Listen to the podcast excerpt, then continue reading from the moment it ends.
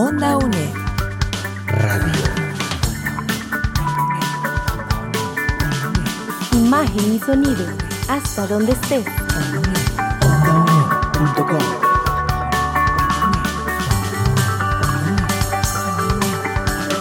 Un espacio de la Escuela de Ciencias Sociales y Humanidades de la UNED. Hasta donde estés. Onda UNED. Acortando distancias. Acompañamos tus estudios. Cátedras sin fronteras.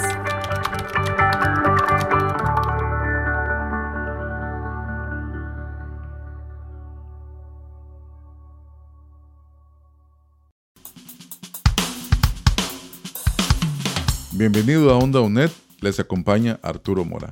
En el programa de hoy, el tema es Carreras STEM y el futuro de la educación en Costa Rica. Para tratar este tema tenemos a Carolina Taborda. Ella es cofundadora de STEAM Latam, es diseñadora y facilitadora de experiencias de aprendizaje. Y recuerde que estamos al aire por Radio Nacional 101.5 FM y por Onda UNED. Además, a partir de este año, nuestros programas aparecen en la plataforma Spotify. Entonces puede buscarnos como Onda UNED en Spotify y escuchar todos los programas de Onda UNED. Además, le invitamos a seguirnos en las redes sociales como Onda UNED. Así empezamos el programa de hoy. Como decíamos, nuestra invitada es Carolina Taborda. Ella es cofundadora de Steam Latam. Carolina, bienvenida al programa y gracias por estar aquí. Gracias Arturo y gracias a todos los que nos escuchan y que van a compartir este espacio con nosotros. El tema de hoy, eh, Carolina, es carreras STEM, que se habla mucho de ellas, se menciona mucho, también fue tema en, esta campaña política, probablemente va a ser un tema ahora que inician las clases otra vez, pero están ahí y, y ¿qué son? Entonces la primera pregunta es, eh, muy generalmente, ¿qué son las carreras STEM y por qué son ellas tan importantes actualmente? Gracias Arturo por la pregunta. Creo que lo primero que debemos aclarar es qué significa STEM. STEM es un acrónimo cuyas siglas en inglés representan cuatro áreas de conocimiento, la ciencia, la tecnología, la ingeniería y la matemática. Eh, cuando hablamos de las carreras que forman parte de estas áreas de conocimiento, estamos pensando en lo que llamamos ciencias duras, lo que son las ingenierías en sistemas, en redes, en todas las áreas de tecnología, ¿verdad? Y eh, que justamente hoy en día es, son de alta demanda. ¿Por qué? Porque la cuarta revolución industrial, con todo este proceso del mundo digital que tenemos, ha venido a plantear la necesidad de profesionales que puedan resolver soluciones desde un punto de vista técnico y científico. Por eso es que se busca que cada vez más personas puedan desarrollar su carrera profesional en las carreras de STEM. Muy bien, entonces esas carreras tienen este tipo de demanda actualmente y esa es su importancia.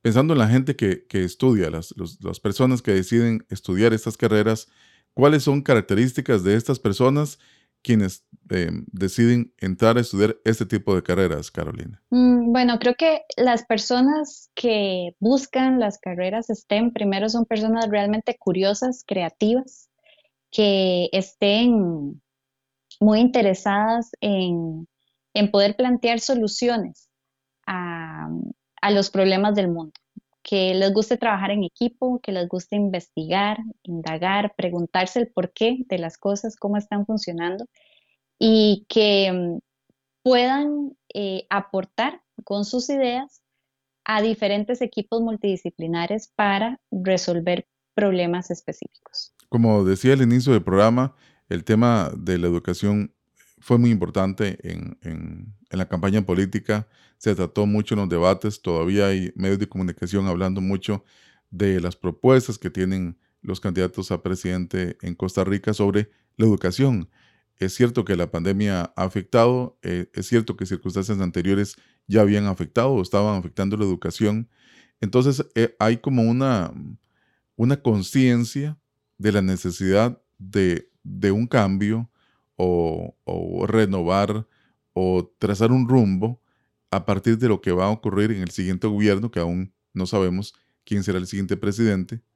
Entonces, eh, en muchas conversaciones sobre, sobre el gobierno que vendrá y lo que el MEP debería ser como, como ministerio, yo quisiera preguntarle así, ¿cómo podría el siguiente gobierno implementar cambios dentro del mismo MEP para mejorar las habilidades y competencias de los estudiantes pensando en este gran eh, mundo necesario e importante de las carreras STEM? Eh, tal vez es difícil y tal vez eh, es muy ambiciosa la pregunta, pero creo que es un tema que, es necesario tratar y queremos tratarlo aquí en OndoNet y precisamente por eso quería invitarla a usted para poder hablar de esto. Sé que posiblemente sea un tema de tratar en muchos espacios, no solo la radio, pero creo que es necesario que la radio eh, presente este tema para poder conversar los hogares, para poder conversar y que nos escuchen quienes vayan a tomar decisiones en el siguiente gobierno sobre cuáles serían las formas de mejorar el MEP y a los estudiantes que necesitan aprender ese tipo de carreras en Carolina. Sí, Arturo, sin duda alguna es una pregunta bien amplia y compleja. No imposible, eso sí, no imposible de responder. Y yo creo que por ahí podría empezar, primero comprendiendo el para qué, el para qué se requiere un cambio en el, tal vez en la forma en la que visualizamos el sistema educativo o los procesos formativos de los ciudadanos costarricenses.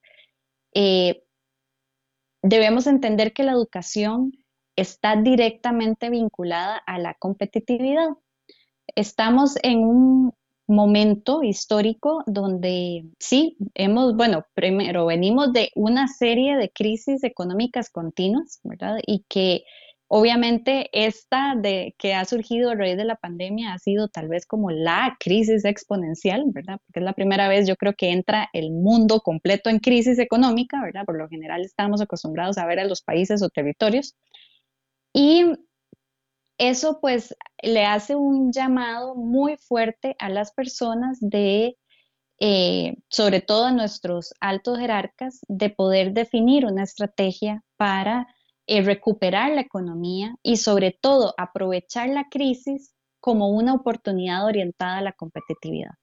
Si queremos un país más competitivo, una Costa Rica más competitiva, necesitamos asegurarnos volver la mirada hacia la base. O sea, hay muchísimas, de nuevo, es, un proceso, una estrategia compleja, ¿verdad? Hay muchísimas soluciones o estrategias o procesos, proyectos, qué sé yo, que podemos desarrollar en los diferentes ámbitos que representa pues la gobernanza de un país. Sin embargo, en el tema de educación, siempre va a ser la base.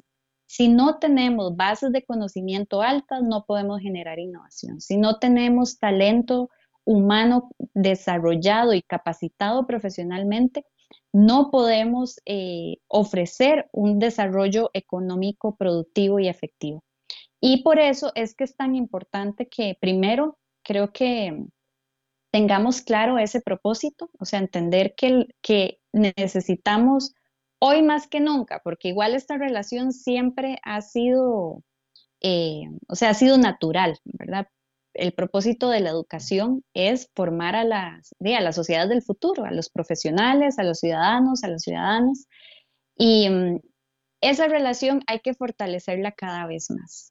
Y tenemos claro de que tenemos un contexto orientado a esta cuarta revolución industrial que es totalmente digital, que es acelerada, que es globalizada, que está orientado a atender problemáticas graves como el cambio climático y muchos otros desafíos que tenemos eh, como planeta y que todos tenemos que contribuir a eso.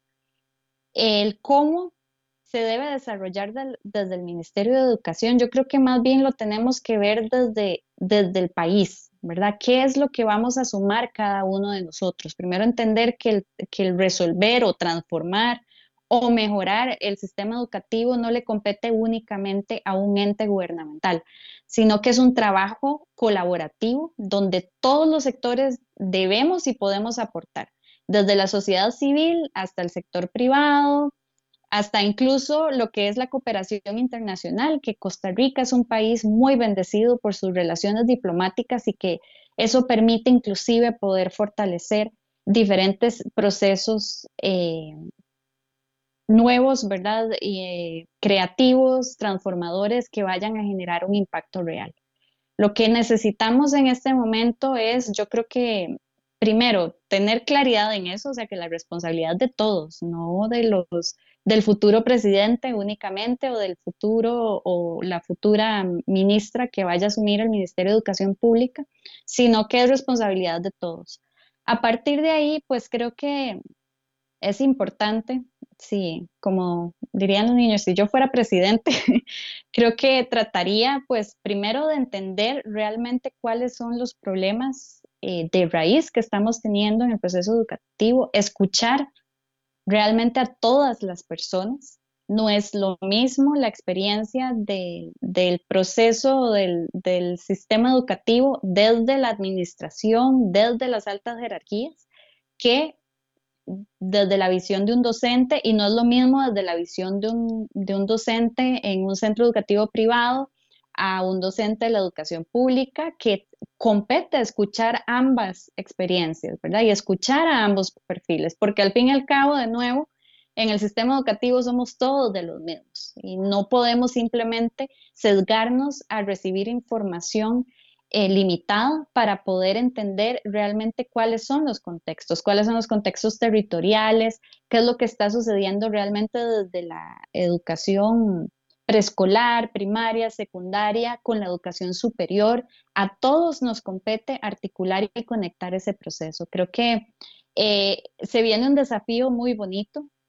Este proceso de transformación que estamos afrontando en este momento, o sea, no, no es una ocurrencia o algo que salió así de repente por la pandemia. La pandemia, de hecho, no vino a dañar el sistema educativo, lo que vino fue a evidenciar lo que por años, incluso hasta décadas, se ha tratado de ignorar o se ha tratado de tapar con curitas, a veces por temas eh, de, tiempo, de recursos, de incluso conocimiento o visión, nos toca eh, ir resolviendo en el momento eh, decisiones que tal vez en ese mismo segundo parece la más adecuada, ¿verdad? Y la tomamos con la mejor disposición y con la mejor información posible, pero que eventualmente tiene que irse ajustando y cambiando, ¿verdad? Entonces, eh, creo que es, esa es parte de lo, que se podría hacer.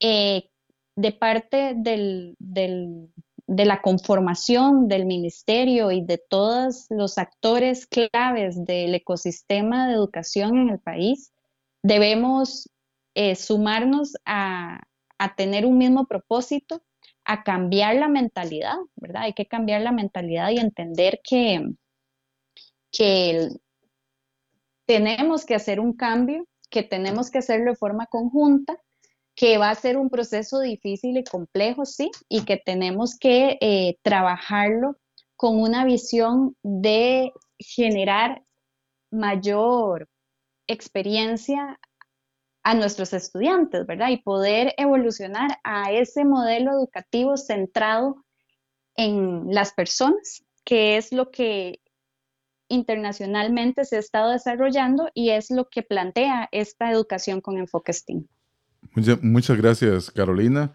Eh, de, la respuesta que nos dio, yo quisiera consultarle dos cosas.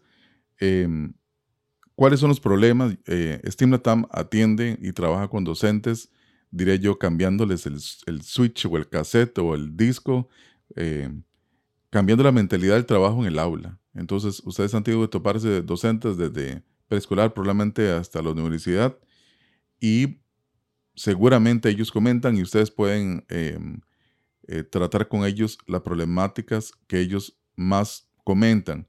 Entonces quería que desde su perspectiva, trabajando con docentes y también como docente, ¿cuáles serían esos problemas más grandes? Tal vez hay un montón de cosas dentro del MEP que hay, eh, y la educación del gobierno que hay que tratar, pero ¿cuáles serían los problemas más grandes que usted diría, bueno, hay que empezar aquí? Esos son los problemas tal vez más grandes eh, a corto mediano plazo que debería el siguiente gobierno decir, bueno, vamos a, ahora sí a entrar a esos temas y no dejarlos, como usted decía, por ahí poniendo este, una curita, sino que, cuáles serían esos problemas graves y si hubiera, eh, usted mismo tuviera alguna propuesta o un consejo, ¿qué debería hacer el siguiente gobierno para tratar estos problemas Carolina? A mí me gustaría ver una transformación de la cultura organizacional del sistema educativo completo. Creo que eso es parte importante de lo que debemos empezar a poner en práctica. Estamos en un proceso de transformación y no por una pandemia y no porque estamos en el siglo XXI, sino porque es es parte natural de, la, de los seres humanos, estar en ese proceso de cambio, de reinvención. Hoy en día tenemos acceso a un montón de recursos, de oportunidades, somos ciudadanos del mundo y esa mentalidad y esa visión la tenemos que ir cambiando y fortaleciendo. Creo que han habido pues, prácticas que en su momento, cuando se plantearon y se desarrollaron, eh, funcionaban muy bien. Antes buscábamos hacer una estandarización, ¿verdad? Cuando veníamos con esa visión de las revoluciones industriales anteriores, ¿verdad? Donde casi que era esa producción en masa, que todo estuviera estandarizado, que todo se replicara de una misma manera, ¿verdad? Y hoy en día nos hemos dado cuenta que la diversidad de desafíos y problemas que tenemos a nivel mundial requieren una diversidad de pensamiento y que en esa diversidad de pensamiento es donde tenemos la oportunidad de gestar innovación y competitividad. Em, creo que em, empezando por ahí, para, por entender que estamos en un proceso de transformación, entender qué, significa eso, Arturo, porque la gente habla del cambio, de reinventarse, de transformarse y, y todos esos términos, que sí, que son muy bonitos, pueden ser románticos, algunos les puede generar ansiedad, eh, pero debemos entender realmente qué significa, entender que es un proceso, que es un proceso vivo y continuo, o sea, no son decisiones finitas, son decisiones que se van a ir conectando a otras decisiones para ir haciendo que, que la carreta se vaya moviendo, por así decirlo. O sea, en este momento creo que eh, se nos estancó un poquito la educación, si bien Costa Rica se ha, se ha caracterizado siempre pues, por ser líder eh, a nivel regional de la calidad de su educación, ahorita tenemos grandes oportunidades de mejora. Y yo creo que hay que empezar por el principio. El principio es el tema de cultura. A partir de ahí, de nuevo, eh, debemos de, pues, hacer diferentes análisis, ¿verdad? Y y al hacer análisis no me estoy planteando a, hacer un montón de diagnósticos porque si hay algo que tiene este país, instituciones sobre todo como el Ministerio de Educación Pública, es un, sobrediagnóstico, ¿verdad? Tenemos un montón de documentos que nos dicen cómo están las cosas y yo creo que, o sea, ya lo sabemos. Lo que tenemos que empezar es a colaborar, a trabajar eh, en equipo para poder ya tomar decisiones y empezar a plantear cambios. ¿En qué?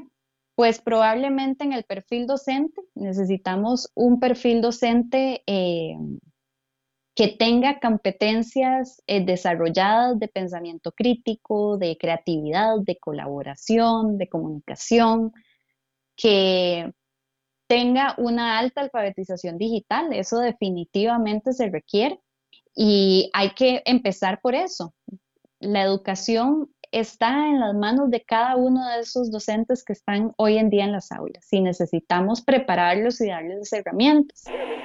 Onda UNED. Acortando distancias.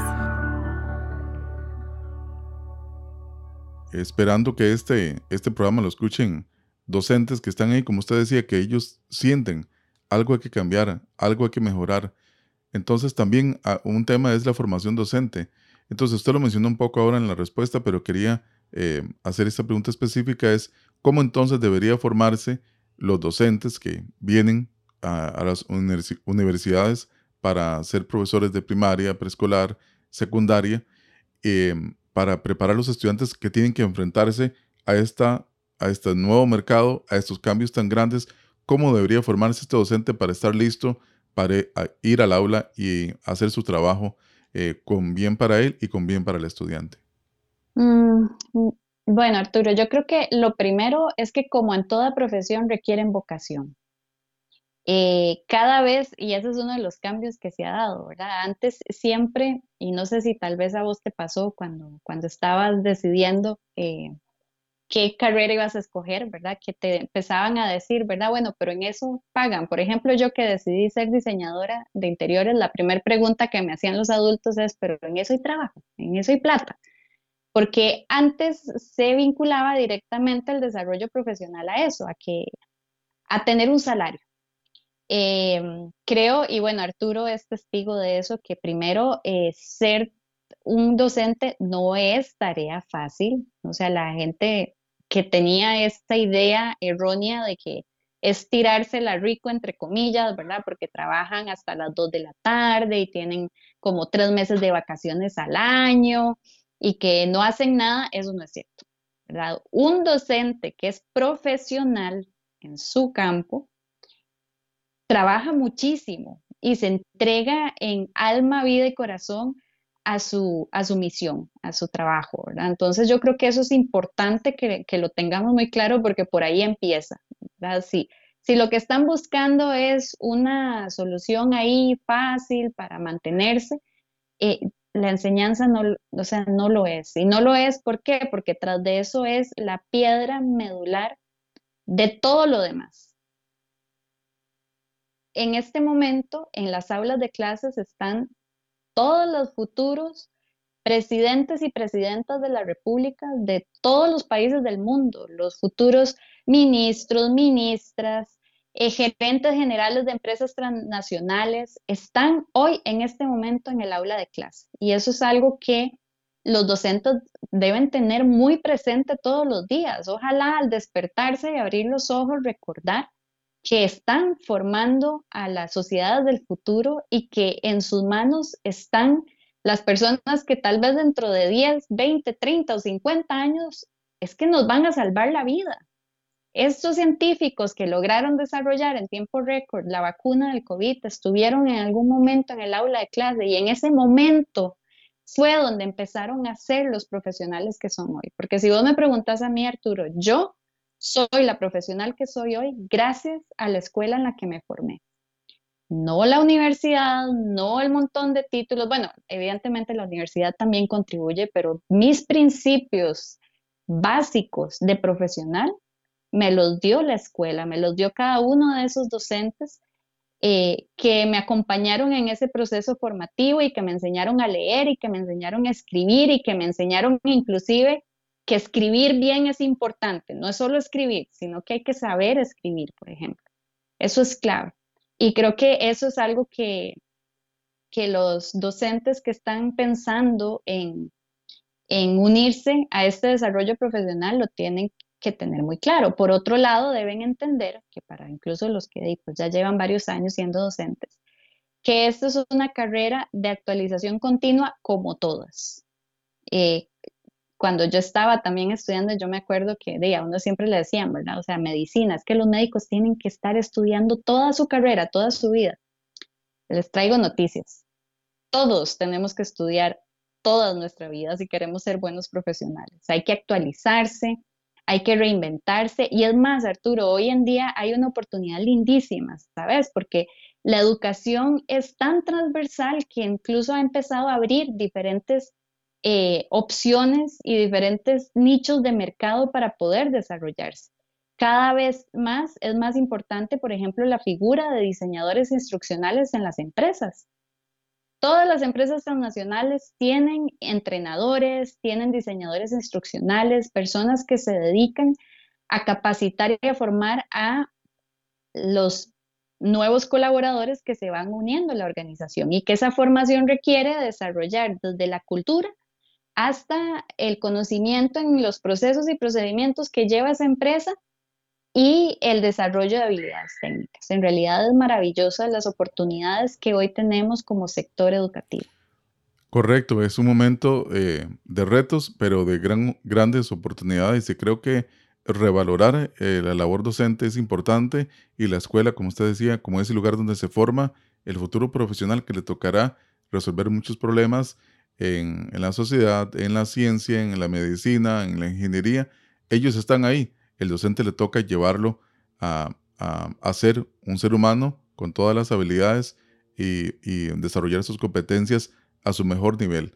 Y es ahí donde entra eh, la última pregunta, Carolina, para el cierre del programa, es en la capacitación de los docentes constantes y continua entra STEAM Latam. Entonces quiero que nos, que nos diga cuál es el aporte que hace STEAM Latam para los docentes quienes desean seguir preparándose y actualizándose como docentes. Claro, eh, como organización representante de la sociedad civil y como un equipo multidisciplinar que realmente amamos la educación y que creemos en que la educación es esa base que va a permitir que Costa Rica cada vez sea más competitiva. Em, nosotros ofrecemos una serie de programas de desarrollo de competencias para los docentes. Tenemos programas cortos en diferentes temas de educación con enfoque STEAM, como la gamificación, el diseño de entornos de, aprendizaje, eh, la gestión de proyectos educativos. Em, este año inclusive estamos lanzando ya el programa eh, más técnico que llamamos STEAM Maker, uno orientado a la parte de storytelling y también del diseño universal del aprendizaje. O sea, tenemos diferentes opciones para que los docentes puedan entrenar sus, competencias y habilidades con nosotros.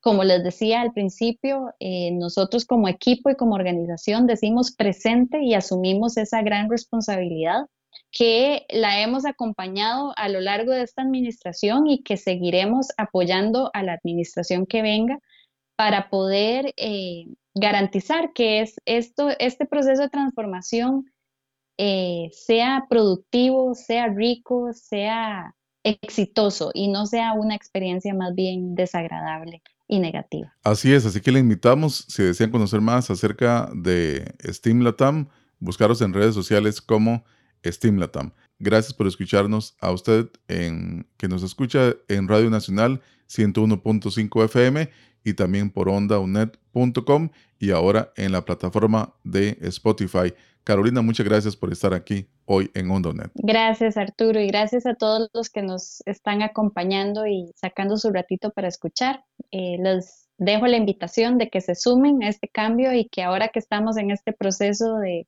elecciones, eh, brindemos cada uno desde nuestra trinchera el apoyo para que la educación de Costa Rica siga siempre brillando y sea de la mejor del mundo. Acompañamos tus estudios. Cátedras sin Fronteras.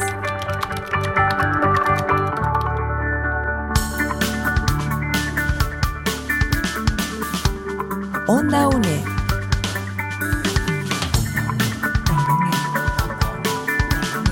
Imagen y sonido. Hasta donde estés.